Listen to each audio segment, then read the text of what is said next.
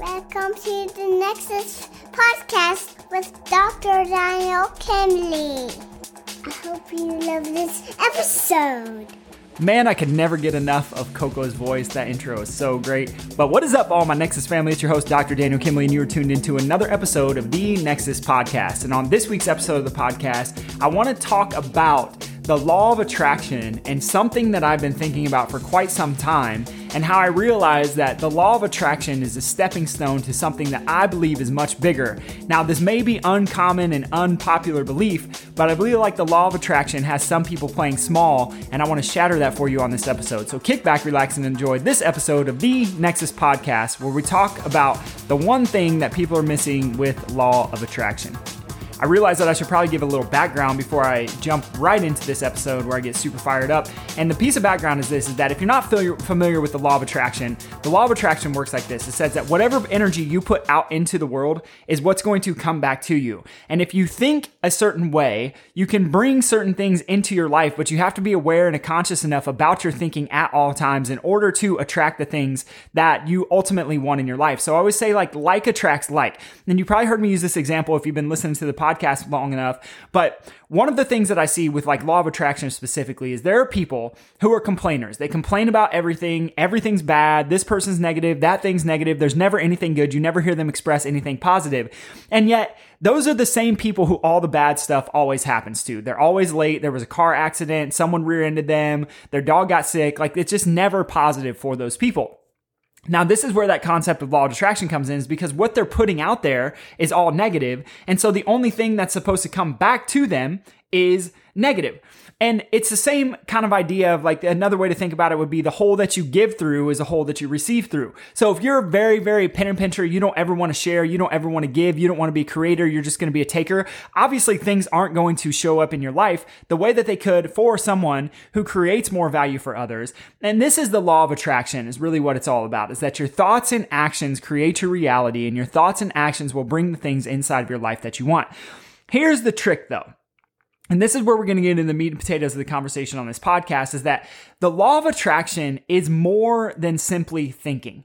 Like you can think that you want to have a million dollar home or a $10 million home or a $10 million business or a $100 million business or whatever, you know, a different relationship or a certain kind of spouse or you want your six pack to look a certain way. Like all the things that we want as human beings that we're told that will make us valuable human humans is it's more you like you can't just think your way to getting a six pack. You can visualize it every day all day long, but unless you actually put in the work, then you're never going to get the things that you're looking for in life. So like I love the concept of law of attraction, but I think it's an elementary concept.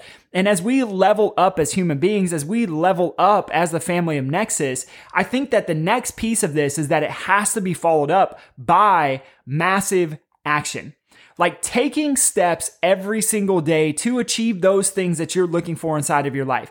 I am not here to define what success looks like for you, but I would ask you to consider what does success look like?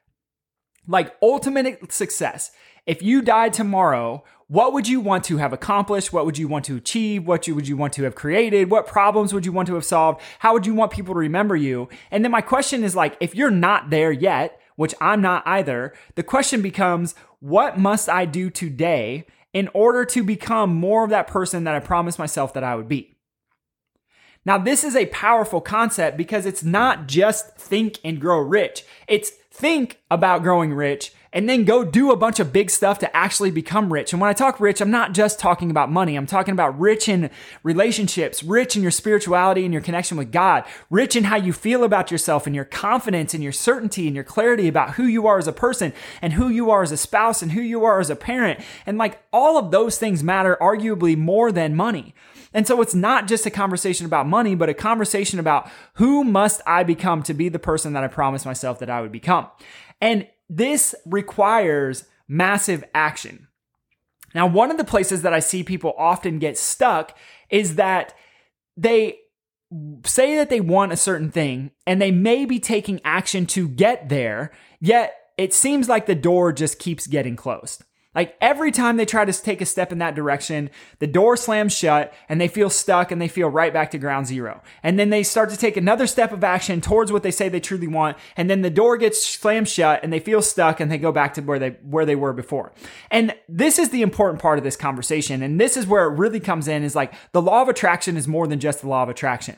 It's that realizing that God has a plan for you bigger than you could ever imagine on your own. Like whatever you want to create in this life, I can guarantee you that God has a plan for you that's even bigger than that. Now, the trick to it is connecting to yourself to knowing what your dream actually is. Like to understand that so often we are told and we are conditioned and we are primed that our stuff has to look a certain way. I fell into this trap for literally like up until the last two months of my life where I thought my business, my chiropractic practice and the people I took care of and how many people we take care of and the money we charge and the conversations that we had needed to look a certain way based on what other people were doing. Now, here's the problem with this is that it wasn't my dream like what I had in my head of what I was after wasn't actually what I was put on this earth to do. And the more that I connect my spirituality to this conversation of the law of attraction, I realize that I was trying to attract something that wasn't meant for me. Like I was trying to attract things. I was trying to be a certain person. I was trying to model myself after certain people who were not me. And the any time that we are not authentically 100% ourselves, or we're trying to do it like somebody else thinks we should do it, or we're trying to do it like we think that somebody else is going to be proud of us and look up to us if we do it that certain way, even though that's not really how we want to do it, like you're going to lose every single time. Like you can't win by being something other than your authentic self. And so you have to know 100% what your dream is. And this comes to an important point is that you have to protect your mindset, your confidence, and your dreams. And specifically with this conversation, you have to be able to protect your dreams. And when I say protect, what I mean by protect is like tune into yourself and just listen to what feels right in your heart. Like what is what is the move for you? Not worrying about what anybody else thinks or what anybody else says or how anyone else is going to look at you and knowing that you don't owe anybody anything and realize that tuning into that place you will start to not only protect your dream but actually express what hap- like what you're meant to express what God has given you what God has promised for you. And when you start to do that I guarantee you that the very things that you were looking for will start to show up more quickly than you can ever imagine. And there's a piece of this is remembering that sometimes the vision and journey that you plan out in your head is not the thing that's actually going to allow you to get to the place you want to be. I'm going to give you a perfect example of this. When I was younger, I started undergrad unwillingly. My dad basically forced me to go to undergrad. And I've talked about this before is that I started learning pretty quickly that I just wanted to help people. And so I knew it felt good to help people. Like it felt good to want to be an English teacher. It felt good to want to step into the classroom and help students who needed me there, who needed a role model there. And they could have gotten it somewhere else for sure. But when I stepped into that, I realized like there was a part of me that was still missing.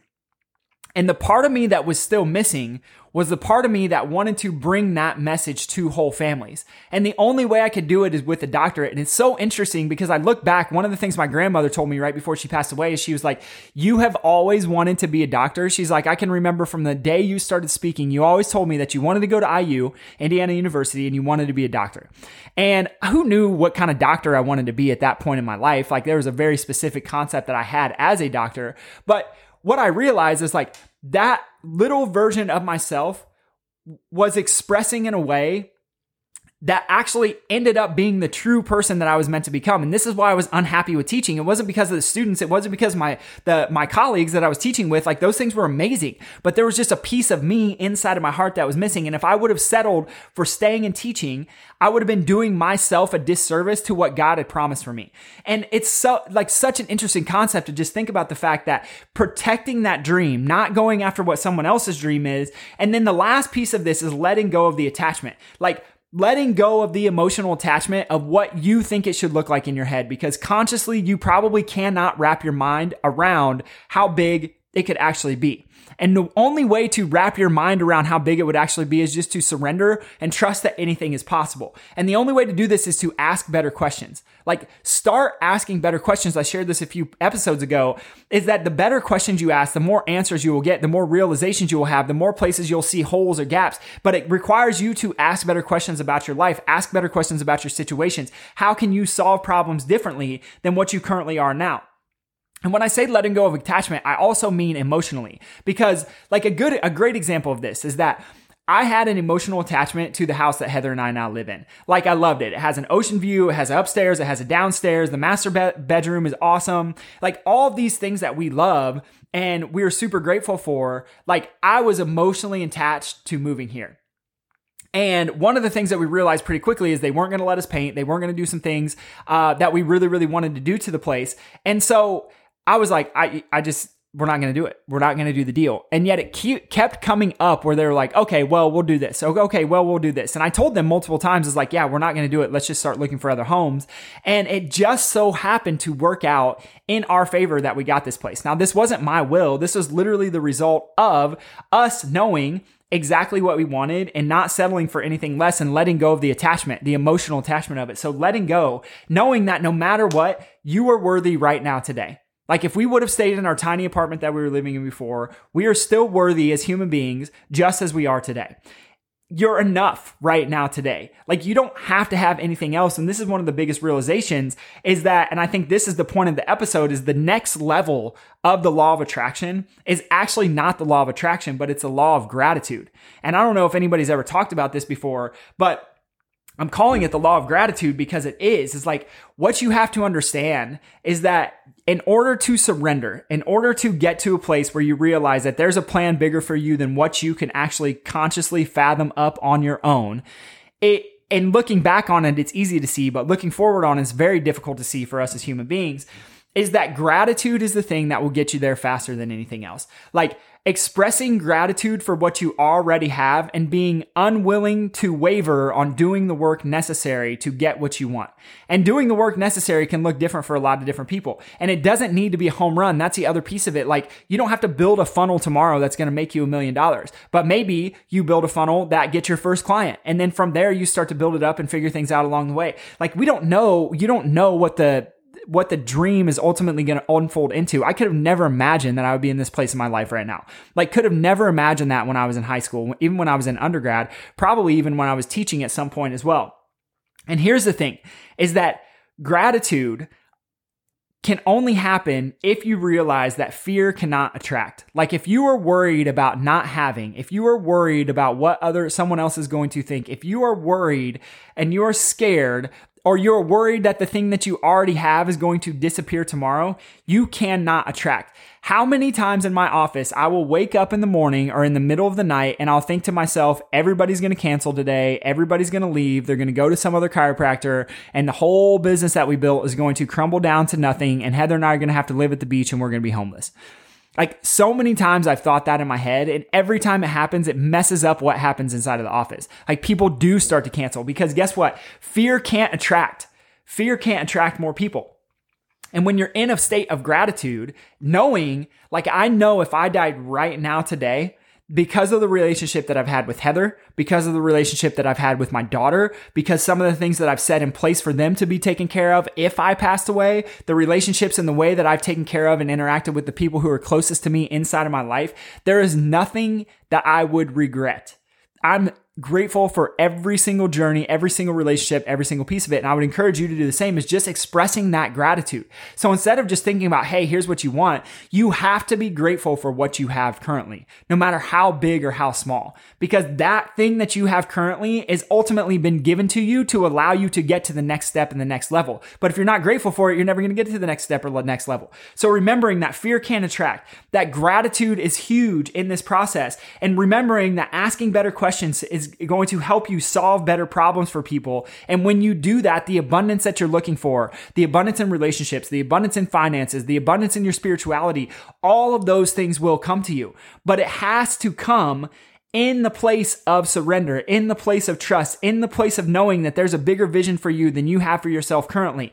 And when you step into that and start to surrender and start to just be grateful for everything that you have now and do the work required to get there, those things will start to show up to you in uncommon ways, ways that you could probably never, ever, ever imagine right now today. And my friends, I leave you with that. So I'm going to ask you for one last thing is I'm going to ask you a question. The question is simple is where in your life could you be expressing more gratitude for the things that you have currently instead of constantly focusing on the next thing? And as you start to do this, as you start to train your brain to think differently about the gratitude for the things you have now instead of the law of attraction of always looking for what's next, start to just appreciate, start to just surrender, start to just know, like deep in your soul, that there's a plan for you laid out by God that is bigger than you could ever see for yourself. And it's the most magical conversation that I could possibly think of. So, my friends, where could you express more gratitude? I love and appreciate every single one of you. If you got some value out of this episode, do me one of two things. One, leave a re- rating. Two, leave a review. And I will come at you again next week. I hope you guys have an amazing weekend. Peace. Thank you for listening to the Nexus Podcast with your host, Dr. Daniel Kimbley. If you're interested in receiving more information about optimizing your brain and nervous system, check out our website at www.nexusfamilychiropractic.com.